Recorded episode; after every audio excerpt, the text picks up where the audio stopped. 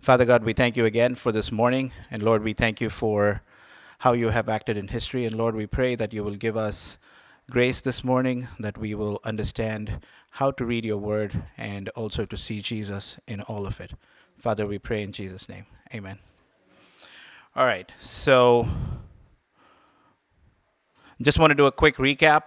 We've been looking at covenants all the way from the covenant with creation and Adam. In fact, we even went beyond time, talking about the covenant of redemption. And then we traversed all the way and we looked at the new covenant. And if you remember the last time that we were here, we saw how Jesus fulfilled all the previous covenants. Kyle, you have a question? Okay, I thought you did. the way you were looking at me. Anyway. Okay. Uh, so that's what we did last week, and uh, not last week, last time that we met, we saw how Jesus fulfilled all of the covenants and everything that was promised and needed to be fulfilled. Jesus did that by recapitulating or repeating those events or those acts and showing us how it was supposed to be done. And if you've missed that, you can go back and listen to it on the link at the bottom of your page. Um, we also saw how the prophets predicted that there will be a day of the Lord. And their understanding was there will be a clear day of the Lord, and from that day forth, there would be the age to come. It was a, supposed to be a clean break. That was their understanding. However, that was not God's plan. And as we can see now, that is still not God's plan. God's plan is to inaugurate the kingdom or the new creation with Jesus, and we saw how Jesus was the firstborn of the new creation, and when and during his second coming would be the end of this present age, and then we will only have the new age or the age to come. So right now, in between, we are in the already not yet part. The new kingdom or the new creation has been inaugurated, but we are still living in this present age. And finally, there will be a day where during sec- Jesus' second coming when this present age will be gone, and then what will be is the new kingdom, the new heavens, and the new earth. Okay, so that is what we saw. But the question is how much of the previous covenants did Jesus fulfill? Okay, so that's the question that different systems try to wrestle with. Okay, how much of the previous covenants did he fulfill? And because of what he did, how much or what is discontinued and what still continues? So the primary wrestle with the full the covenants is the continuity and the discontinuity. What still continues and what is put to an end. For example, I will tell you that the food laws specifically have been put to an end. They have discontinued, right? When Jesus said, uh, what go- what defiles a person is what comes out of his heart, not what goes into his stomach, to his mouth. And Mark adds a note there, thus he proclaimed all food to be clean. And you can see that the food laws, the clean, unclean, was done away with. Same thing with the sacrificial system right? Jesus is the uh, final sacrifice, the one atoning sacrifice for all time, and there is no need for any more sacrifices. So the sacrificial system was put to an end. But then there are a lot of things which are questionable. Do they still continue or do they not continue? What about the Sabbath? What about the Ten Commandments? What about all the other things?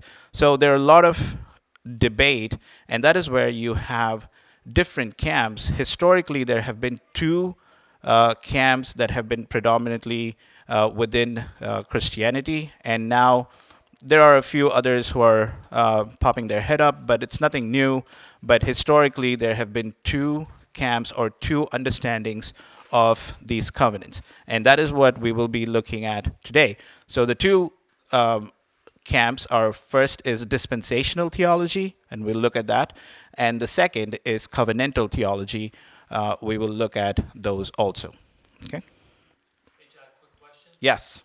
How do we put the term Reformed theology? Is it in the same category? Is it a subset? So, Reformed theology has been synonymous with covenantal theology historically. Um, but again, as we are, there are a lot of nuances, there are a lot of exceptions to the rule, but um, typically, covenantal theology has been synonymous with Reformed theology. Yeah.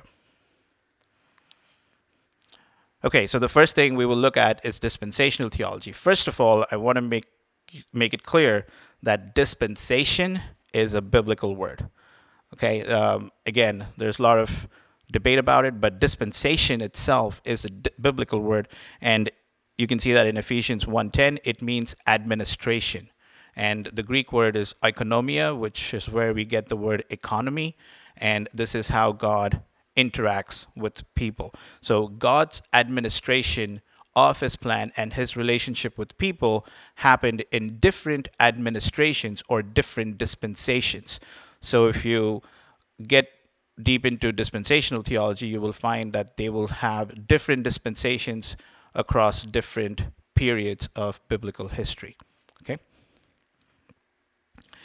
But in a sense, all of us who believe in progressive revelation are dispensationalists. Uh, that's not helping at all, but I'm just trying to say that if you believe in progressive revelation, which is what we have been seeing, that God started with Adam, but Adam didn't know a whole lot. All he knew was don't eat and rule the earth, right? But then eventually God started revealing more and more and more. And finally, when it comes to the Davidic covenant, we see God clearly saying that the Savior or the King will be a son of David. And then eventually in the new covenant, we see the full revelation of Jesus. Okay, so God has revealed his plan progressively. And in that sense, we could say we all believe in dispensation, different administrations, or progressive administration of God's plan. But that's not helping much. However, among the dispensational camp, there are three kinds. Okay, so um, again, I'm not going to get into the details of each of these kinds because we don't have time, and uh, it's not the focus as we look at the covenants, but we will look at how they understand covenants. So they started with classical dispensationalism. Um, and of course, the classical dispensationalism is not common at all today. It was back in the early 19s or early 1900s or even earlier.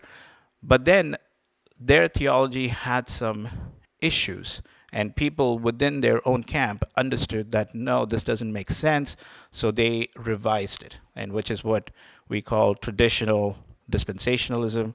And it's a good thing that they recognized those problems and they revised it. But today, the, mo- the common version of dispensationalism is progressive dispensationalism. And it's got nothing to do with politics, but it's more that they have progressed and they realize that God's plan has been progressively revealed. Okay, so we'll look at some of those features. And they're very big names among th- this camp, and one big name is John MacArthur. He is a dispensationalist, so um, they're good people. They're very f- popular people on both sides of the camp. Yes, Nisa. Dispensationalism has not been around then, Yeah, about a hundred something years. right? So this Yeah. is fairly new in church history. Yeah. But all of these dispensationalists, they have one thing in common.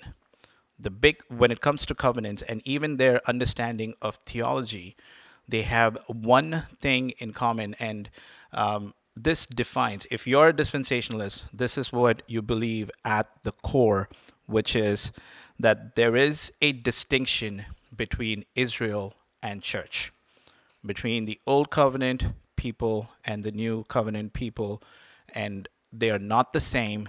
There is a clear distinction, and we'll look at some of the details, but this is at the heart of dispensationalism that Israel and church are different.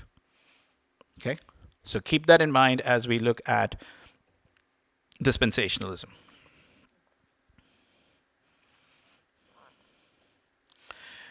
And because of their understanding of the distinction, they tend towards the discontinuity spectrum of, I mean, side of the spectrum.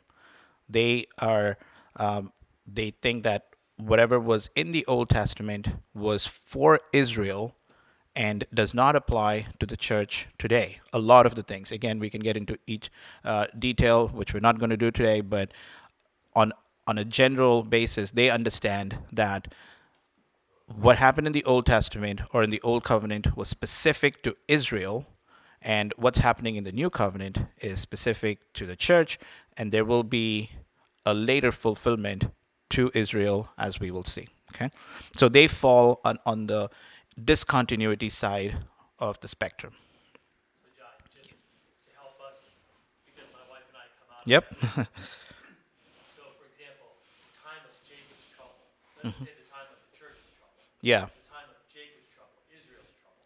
So that distinction is going to have ramifications in the future. Yeah, so Lenny uh, just said that the distinct the difference is that when we talk about the time of Jacob's trouble, it's not the time of the church's trouble, it's Jacob's or Israel's trouble. It doesn't apply to the church. And a lot of the things, I mean, another example is some of them will go to say that the Sermon on the Mount doesn't apply to the church. Okay, so there are extremes and but at the at the heart of it, it's that Israel is Israel, church is church. Certain things apply to Israel, and those things don't apply to the church. Okay? And as we have seen in all of the covenants in the Old Testament, they, the argument is that those promises were made to Israel, as in the nation, the ethnic nation of Israel. Okay? And they have to be fulfilled.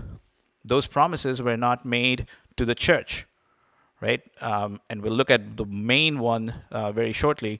But those promises that we have gone through all the covenants, we started with Abraham. That's where the first promise, I mean, actually, Noah. Um, is where God said that he will never destroy, but then the whole nation of Israel comes from Abraham. So the promises made to Abraham, those are specific to Israel. And then again, going into the Mosaic covenant, those are Israel. And they will also go to the new covenant in the Old Testament, which is made to the house of Israel and the house of Judah. So those are specific to ethnic nation of Israel, and they don't apply to the church. And those need to be fulfilled. God promised it, right? And they have to be fulfilled. If you say that it's not going to be fulfilled, then you're basically calling God a liar. So God has to fulfill those promises that he made to ethnic Israel. And one of and the primary thing that they hold on to is the promise of land. When we looked at the Abrahamic covenant, we said there, there were three aspects of three things that God promised Abraham: land, descendants, and blessing or relationship. Okay, so those are the three things that God promised Abraham in uh, when we looked at the Abrahamic covenant. They will hold on to the land, saying that God promised Israel a land, and that has to be fulfilled. So, fast forward into New Covenant. Did it happen when Jesus was here? No. Jesus was not ruling over Israel. He did not set up his throne there, and so it did not was not accomplished during Jesus' first coming. So when is it going to be accomplished? It will be accomplished in Jesus' second coming. Okay, so that is the understanding that Jesus will fulfill it and there will be a land for the nation of Israel in his second coming. Jesus will reign from the new Jerusalem. Uh, if you look in Revelation chapter 21, there is the new Jerusalem and the new temple. So Jesus will reign from New Jerusalem, but his reign will be over all nations. Israel will be a nation, so there is a national future or an ethnic national future for Israel. And there will be other nations also, but they will be separate from Israel. And Jesus will rule over all nations. Okay? So that is what they argue, but they go back to Abrahamic covenant, right? I mean, our understanding of covenant, we saw that how Jesus fulfilled all of those covenant promises, but then they look at the Abrahamic covenant like, where's the land fulfillment? When was it fulfilled? It doesn't say it was fulfilled. And Jesus didn't reign when he came the first time. He didn't reign, and the Israelites didn't get their land.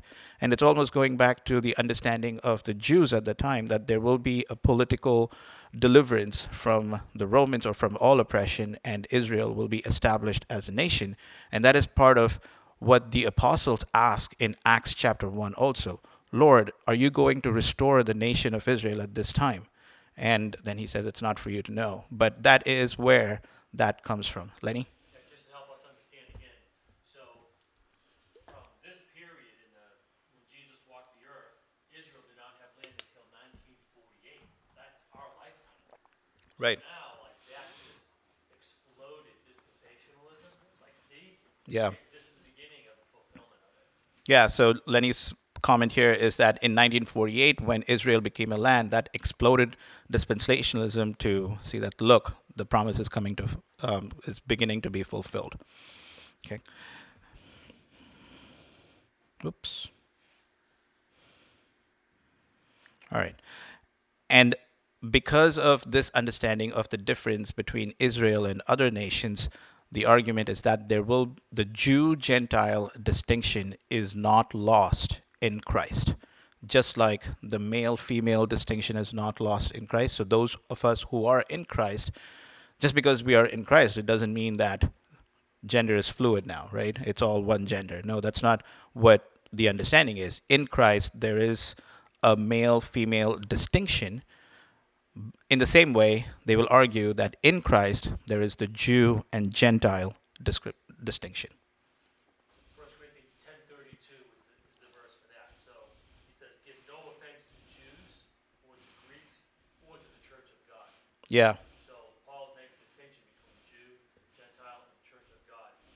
So the dispensations would say, see, there's Jews and there's Gentiles and there's the Church of God. So Right. the Church of God does not replace. Yep, First Corinthians ten thirty two, where there are uh, different groups called out, and that's what the dispensationalists will use to see to show that there is a distinction. Okay. Yes. Do they believe that, um, in that case, somebody that's, you know, Jewish, uh, religiously doesn't accept Christ is still saved? Um, or that they can hold on to traditions? No, the question is if those who are Jews who doesn't accept Christ are they still saved? No, they wouldn't believe that. I mean, they would still believe that people, I mean, even the Jews in Christ are saved. Yeah, I mean, th- I don't think they um, compromise on what is to be believed when it comes to salvation. Yeah. Okay, so moving along. Historically, also, there has been a strong understanding that the Old Testament New Covenant, as promised in Jeremiah 31, is different than the New Testament New Covenant that is seen in the church. Okay, so if you look at one of the things that we did um, talk about in when we looked at Jeremiah 31 is God said, "I will make a new covenant with the house of Israel and with the house of Judah." Right, and uh, we still haven't resolved that how is it with the house of Israel and house of, house of Judah and how does how do the Gentiles fit into that? We still haven't resolved it. We will do that next week. Uh, but when they read that, they say, look, the new covenant that is promised in Jeremiah is for the house of Israel and house of Judah. But they also acknowledge that the new covenant, the church is part of the new covenant. So they will make a distinction saying that new covenant is different and this new covenant is different. Okay? As I said, it was promised to house of Judah, and New Testament, New Covenant is for the church, and the way they differentiate that is to say that this is a spiritual manifestation of the promises. It's not a literal, Lenny, literal. It's not a literal manifestation of the promises, but it's a spiritual manifestation of the promises. And that's where they will go into the first fulfillment, which is happening to the church, but there will be a second, greater fulfillment, which will happen to Israel. Okay, so that is how they look at the new covenant in the Old Testament and the new covenant in the New Testament. Okay, so what's happening in the church is the first fulfillment. Okay, it's not the f- fullest fulfillment because the land is still not resolved. The land promise is still out there. So what's happening in the church is the first fulfillment, which is spiritual, and then there will be a second fulfillment, which will be literal, political, national, all of those things. But now, in today's dispensational understanding, most progressive dispensationalists they agree or they accept the already not yet version, which we, uh, sorry, already not yet uh, concept, which we looked at um, last week or last time that we met, and which I uh, alluded to at the beginning of this class. So they will believe in that. Yes, the new the promises have been inaugurated and there is yet a full fuller fulfillment that we are waiting for which is what we all believe that yes the kingdom of god has been inaugurated the the new creation has been inaugurated and there will be a day when the current present age present evil age will be put to an end and all that there will be is the new creation the new heavens the new jerusalem and the new earth they adopt that but they say the already part is what the church is experiencing. The already part is to the church, the not yet part is to Israel. It's going back to the same thing as the first fulfillment and the second fulfillment, right? So the already, yes, the church is experiencing those promises. That's the already part, but there is a not yet, which will be greater, and that is what Israel will experience. And the, the way they argue it is if it is not clearly fulfilled, if it doesn't say in the New Testament, this has been fulfilled clearly, then it is not fulfilled. So the land, it doesn't say that this is how Jesus fulfilled it. It doesn't explicitly say it, so it's still not fulfilled. So, in a sense, if you talk about continuity and discontinuity, we said uh, dispensational leans towards the discontinuity side Israel is frozen in its historical context, right? So everything that God promised Israel, it's still there. Now you have the church, which is sort of a parenthesis. That's most of the time they will refer to the church as a parenthesis. Um, but Israel is frozen and it will be picked up later on in eschatology or in the last days. Okay, so that is the understanding of dispensational theology when it comes to covenants, and they are very strong with the Israel and church distinction. Promises God made in the Old Testament were specifically to Israel. The church is experiencing it um, as a fulfillment now, but those promises were specifically to Israel, and they will be fulfilled eventually when Jesus comes again. So that's all of dispensational theology that we need to know as we look at covenants. There is so much more, and you can spend a whole lifetime studying dispensational theology, but when it comes to covenants, this is what we need to understand and how they interpret the covenants and what are the implications of it. Lenny? So, very helpful, very accurate, very clear. Um, would it be fair to say there are some aspects that dispensational theology that we take into covenant theology? So, for example, being a premillennialist, Yeah. Yeah, so being if you're a dispensationalist, then you're by default a premillennial uh, understanding of eschatology.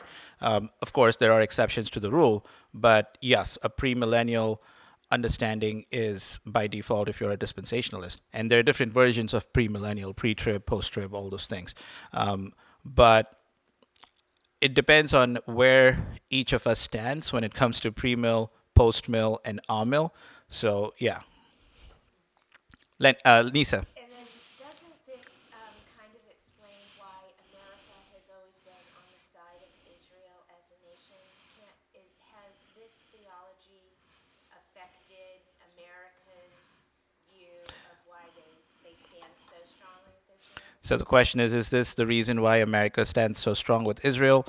So I will say that I am not familiar with the answer to that question, but I can see how it could be the reason because um, uh, dispensational theology has been prevalent in America for the for last hundred or so years, and because of that, there is a strong influence on the politics also. So I would say I can see it, but I don't know if that's the actual reason. Yes. I don't know. I don't know.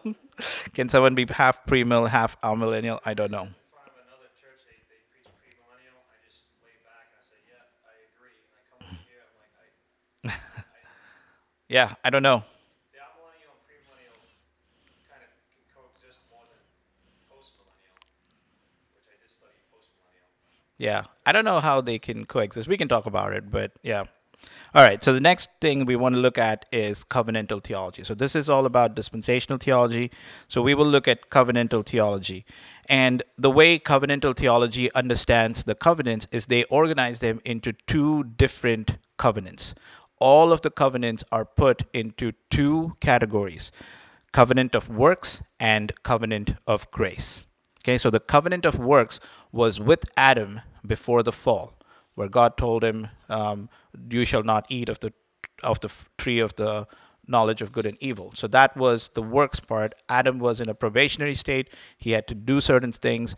Um, and if you go back and listen to the class that we did on the covenant with creation, we spoke about this specifically. But that's their understanding that what happened with Adam was the covenant of works, but since he disobeyed and he did not do the work that he was supposed to do, everything fell and since Genesis 3:15 the covenant of grace was inaugurated. All the covenants that followed are all part of the covenant of grace. So the covenant of grace has been in practice or in effect. The covenant of grace has been in effect from Genesis 3:15 till today until Jesus comes back again. So that is the continuity that they see. And we'll talk a little more about that. So if you're looking if you're trying to understand where they fall on the continuity discontinuity scale, so covenantal theologists will fall more on the continuity side. Okay? So all the different Old Testament covenants are um, covenant of grace administered differently. Okay, so the first promise was Genesis 3:15 and after that there were different ways that the covenant of grace was administered to Abraham, to Moses, to David and to the new covenant and now the church. All of this are everything is part of the covenant of grace. But even within the covenant of grace, they will look at conditionality and unconditionality. Okay, some covenants or some administrations are conditional, they have a conditional aspect to it, and some have are unconditional. Like the one to Abraham, it's unconditional, right? There was no condition. When it comes to the one with Moses, it's conditional. Um, David, Jeremiah, and the new covenant, they're all unconditional. So there is conditionality and unconditionality. And conditionality is what they will call as the law.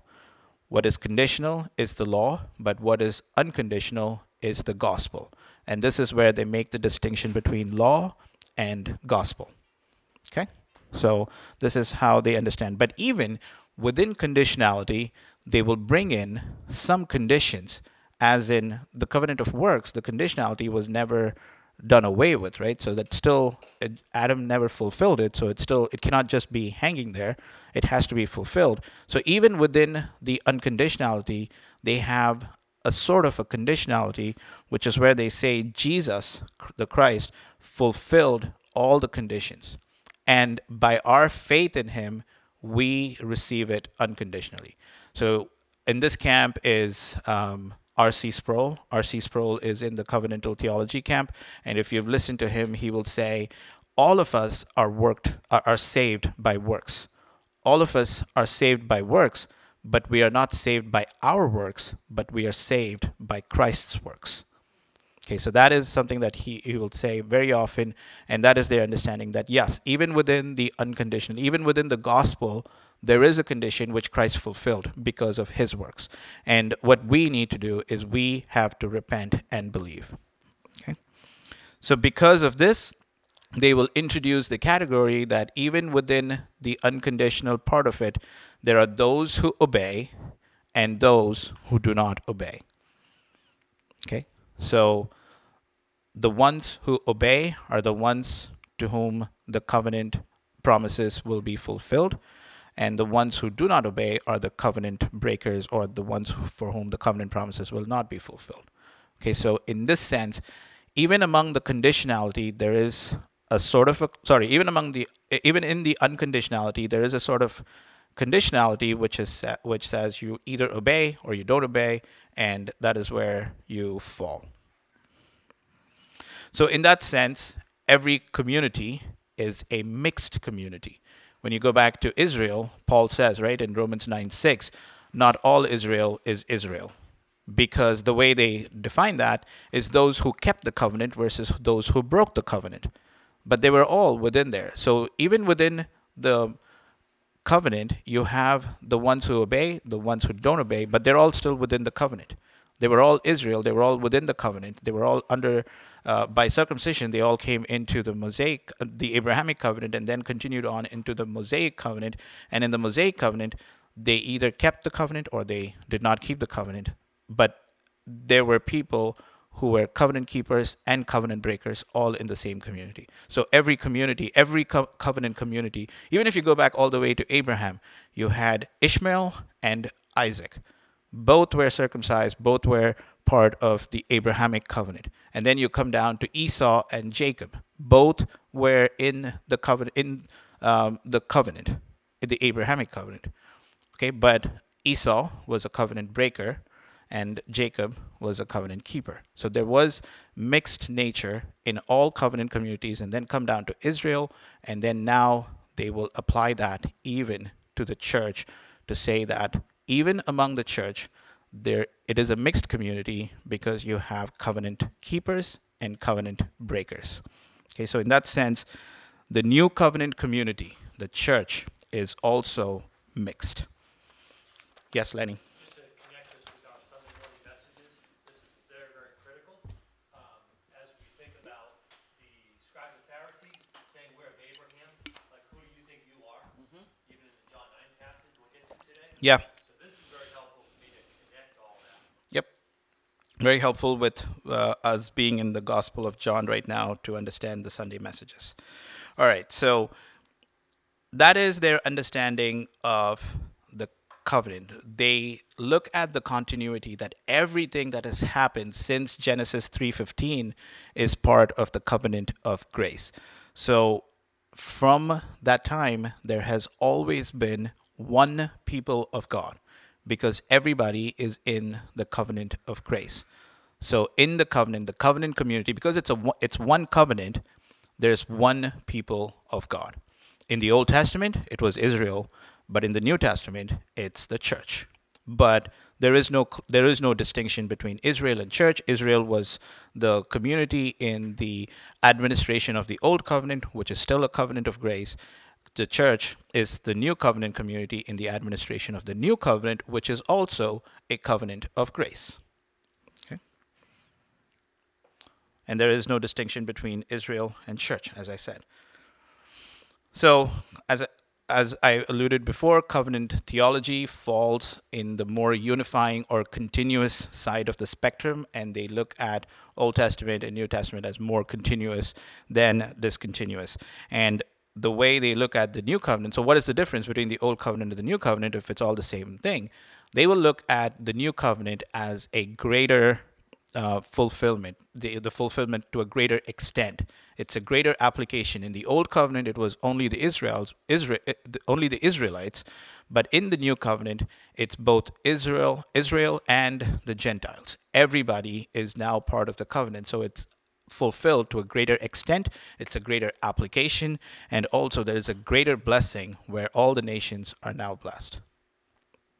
Okay? But everybody is still following in the covenant of grace. So this is where Nisa they will see how the church and Israel are the same.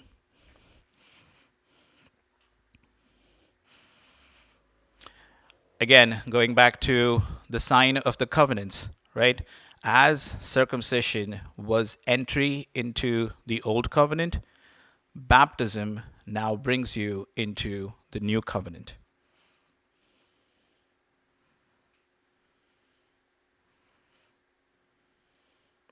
So everybody who was in the Old Testament, they came into the covenant through circumcision, and that goes all the way back to Abraham, right? That was a sign of the Abrahamic covenant.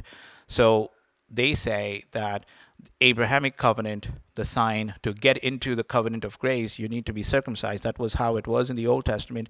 And in the New Testament, to get into the covenant of grace, you need to be baptized. And everybody in the Old Testament was baptized. Everybody who was part of the, commu- sorry, was circumcised, who was part of the Israel community. So, in the same way, everybody who's part of the new covenant com- community, they will be baptized and they will go to say the promise to Abraham was to Abraham and his descendants and the generations. In the same way, it gets carried over into the new covenant to the believers and their children. Okay? So that is the continuity that they see. Just like in the old covenant in Israel, the infants were circumcised to be brought into the covenant community. In the same way, the infants are baptized now to be brought into the covenant community. But it's all going back to the promise that God made to Abraham, you and your descendants. In the same way, it's, it continues on today to the believers, to you and your children. Okay, so in this sense, again, you, I, I, want you to see the continuity that they bring from the old covenant into the new covenant, or the old administration of the covenant of grace into the new administration of the covenant of grace, and how they understand um, their practices. And if you go way back to the very first class that we did, different understandings of the covenants will uh, bring about different practices in Christianity in your um, daily life. Yes, Lenny. Question, you're gonna leave us hanging without, with these blanks unfulfilled? No, let's finish. We have two slides. We'll finish. It's going to be continuity and discontinuity. Yeah, I'm going to leave you for.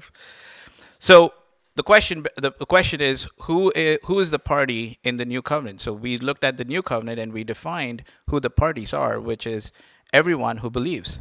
And if you look at the Westminster Larger Catechism, even which comes from their Westminster Faith, the Confession of Faith, they will say that question 31 with whom was the covenant of grace made? The covenant of grace was made with christ as the second adam and in him with all the uh, and in him with all the elect as his seed. So they themselves will say that the covenant of grace is with the elect.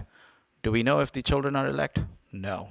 But why do they still baptize infants they believe and they embrace the believers and their children as covenant members because central to their understanding of the covenants is the continuity. Because of their continuity, they bring that over. Um, that's why children are baptized. Okay? But one thing that we have to understand is baptism, they don't think baptism saves them. Okay, baptism is not regenerational like the Catholics believe. Catholics believe that baptism actually saves you and gets rid of your original sin and brings you to a neutral state, and after that, it's all your works. But that's not the understanding of baptism in the covenant theology community. They will believe that it brings you into the into the covenant community, and after that, you're either a covenant breaker or a covenant keeper. Okay, so that will be shown in the way you live your life and what whether you believe or you don't believe and all of those things. But in that sense, the church is still a mixed community. You don't know who's a co- covenant breaker and you don't know who's a covenant keeper. Okay, so that is their understanding. So last slide. Let's see what is the problem with both of these systems. So where do you think progressive dispensational theology is mistaken? Quickly, anybody?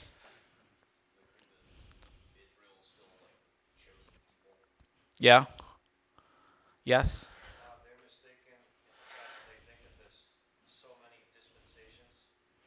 Uh, I think we said that we were, in, in some sense, everybody's dispensational because they we believe in progressive.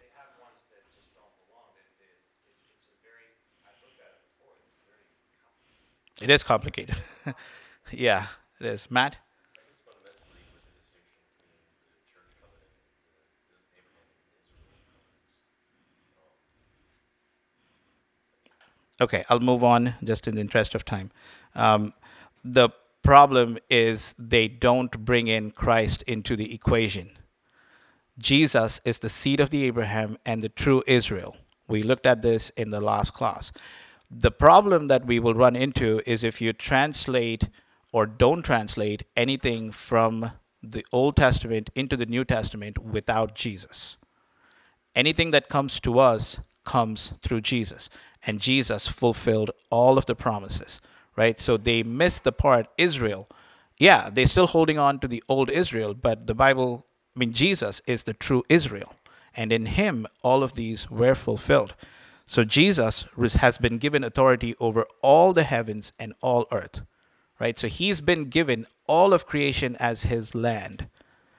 And they don't see land as a type from Eden. They only go back to Abraham, but land was also part of Eden, where God placed them in the land. Again, when we looked at the covenant of creation, that was one of the features of the covenant where God placed Adam and Eve in the land and told them rule the rule the place, right? So land is a type starts from Eden and it will be fulfilled in the new heavens and the new earth. So that is part of where they don't bring Jesus into the equation. Uh, of course, they will be mad at us when we say that you're forgetting Jesus, but the fact is, when they look at it uh, very um, discontinu- continuously, that is what's happening. Okay, where is covenant theology mistaken? Again, they make this distinction between covenant of works and covenant of grace, which is really misleading because everything that we have is through grace. Even Adam was born through grace. There was no part of it which is not through grace. Um, the new covenant people are not a mixed group. Okay, so there is a distinction between the old covenant people and the new covenant people. And that really begs the question what is the church then? How do you differentiate between Israel and church? Okay, so in both these theologies, you have to understand what is the definition of the church and how is it different, which is what we will look at next week. Father God, we thank you for who you are, and we thank you, Lord, that you sent your Son Jesus as our covenant mediator. And we thank you, Lord, that in him all your promises are yes, and everything has been fulfilled in him, Lord. And we, as his people of the covenant, um, we enjoy everything through him, and our union with him signifies um, uh, is so important and gives us all your promises. And Lord, we thank you for that. And Lord, we pray that you will bless the rest of this day, the preaching of the word, and our service together. Father, in Jesus' name I pray. Amen.